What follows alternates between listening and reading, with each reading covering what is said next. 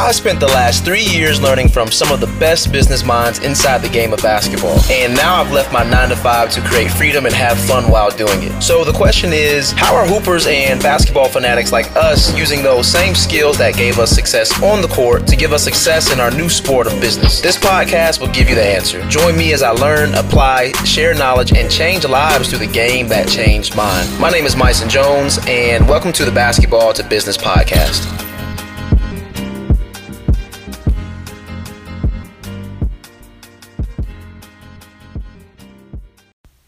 If you're listening to this podcast and you have built a team as a basketball trainer or know a trainer who has built a team, let me know.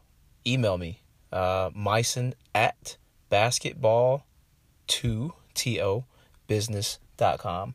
I am looking for more interviewees and I have some pretty interesting guests who are coming up soon. But I'm interested in the topic of building a team, especially without certain resources. So check out my thoughts here.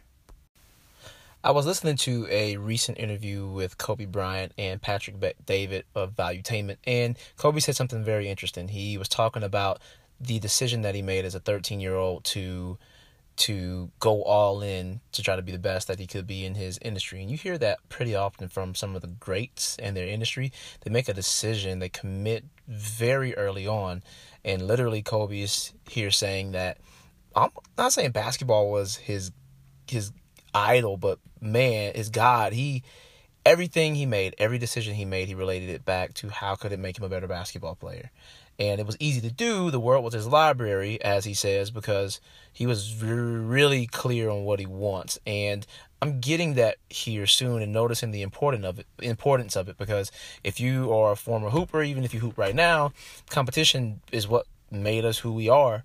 And in the business world, you know, I've been overthinking this most likely, but just curious, who are you competing against? Like, do you compete against a trainer? Do you not compete against anybody? Like a lot of guys say, I compete against myself. Is that what you're saying? Do you compete against the numbers? What is it that you're competing against?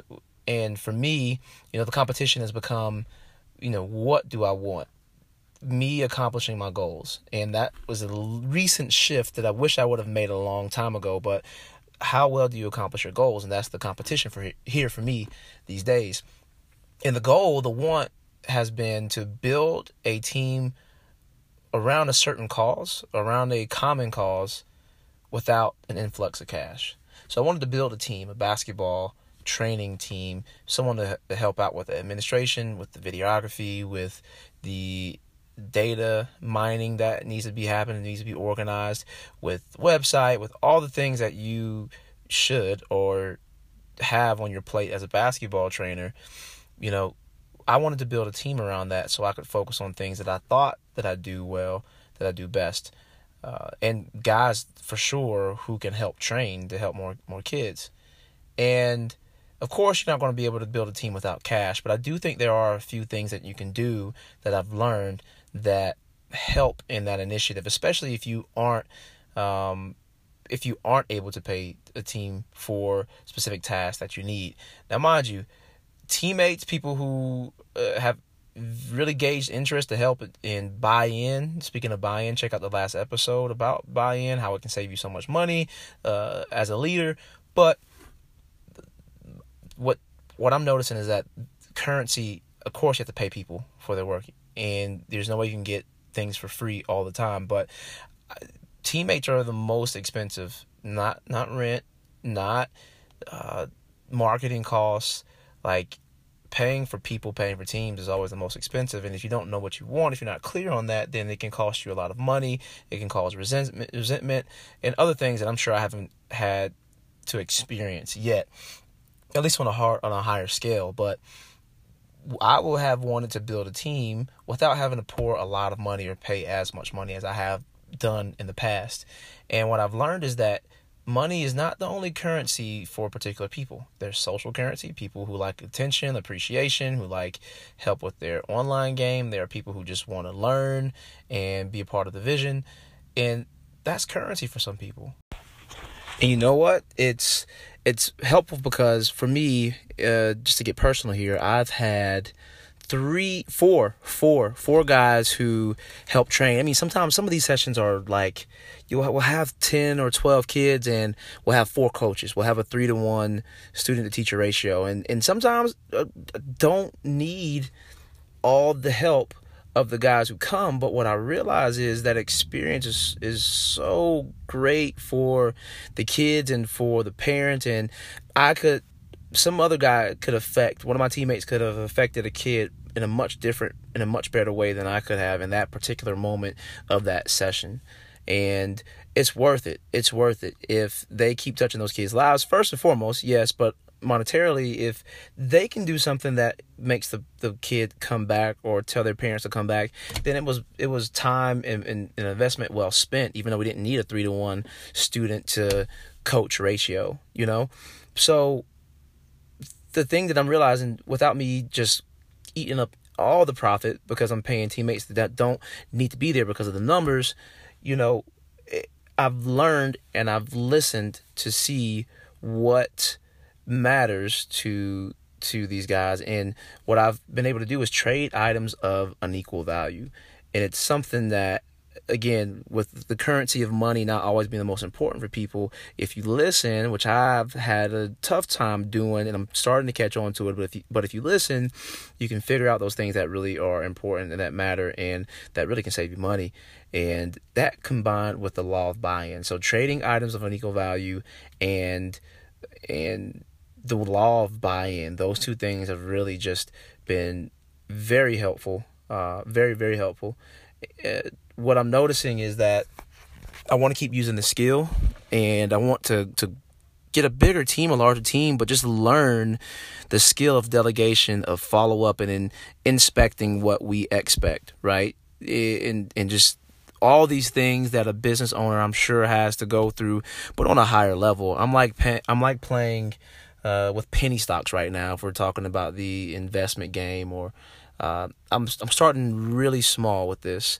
So what I've contemplated and what I've started to do is barter for some Snapchat, other mediums that I'm not on as much, and other tasks that build up, that pile up as I take notes about things that just drain my energy, take too much time, or just seem like a lower dollar task. Uh, if you guys haven't heard of the episode episode back about the entrepreneurial scorecard or the basketball trainer scorecard, which I probably should call it now. But you know, uh, imagine your and this is what I've at least shifted as in my mind. Imagine that you have a scorecard. Uh, you have a certain amount you want to make per month, and you break that down to a certain amount of dollars that you need to make per day. And during that day, you want to make sure you hit your target daily income or score your target daily points, you know, for the game that you're in, which every day guess I guess could be a game. There's activities like fixing your schedule, fixing your website. Then there are activities like meeting and networking with different coaches in the area, uh, prospecting, creating more videos, whatever that task may be. You could put a dollar figure by that task, and sometimes it's going to be a little arbitrary, but you can literally see if you are doing the actions that it takes to reach your goals. So That little rant right there, I really forget why I went down it. But the point that I'm seeing is I can do a lot of this work, but what if I could barter, you know, uh, someone else who wants to get back in college, a student who didn't necessarily make that college team, but wants to give it all they got to try to get on the roster to walk on. Okay, what if there's someone in that situation? What if there is someone who needs an internship, which I've had this summer as well? All these different scenarios, especially mainly with college students. How can I leverage that to build a larger team for the task that I may not want or or be able to always get to. So, you know they, what they say, if you want to go fast, go alone, but if you want to go far, go with a team. And you know, uh, I believe there's truth to both to that statement. But what I'm trying to do is build a team and leverage as many people as possible, serving them, helping them out, but also not having to come out of too much cash and just to build the skill of becoming a leader and delegating and being the point guard in an office, not just on the court. So uh, I guess the, the thesis here is guys, really work with me in listening and I want to listen to you guys. I want to get your feedback. You guys say the positive stuff, but you don't really say the negative stuff, which I'm sure are there like, hey, find a freaking consistent time to post. Uh so and so many other things I'm sure I could be doing right now. Distribute it better on on Twitter. But I want to hear your thoughts, your feedback. So my my suggestion to you, my challenge to you is let's listen, let's set goals and make that the competition to get what we want. Let's listen better to small signals, to small statements that people make because it helps us get what we want, the more data that we get.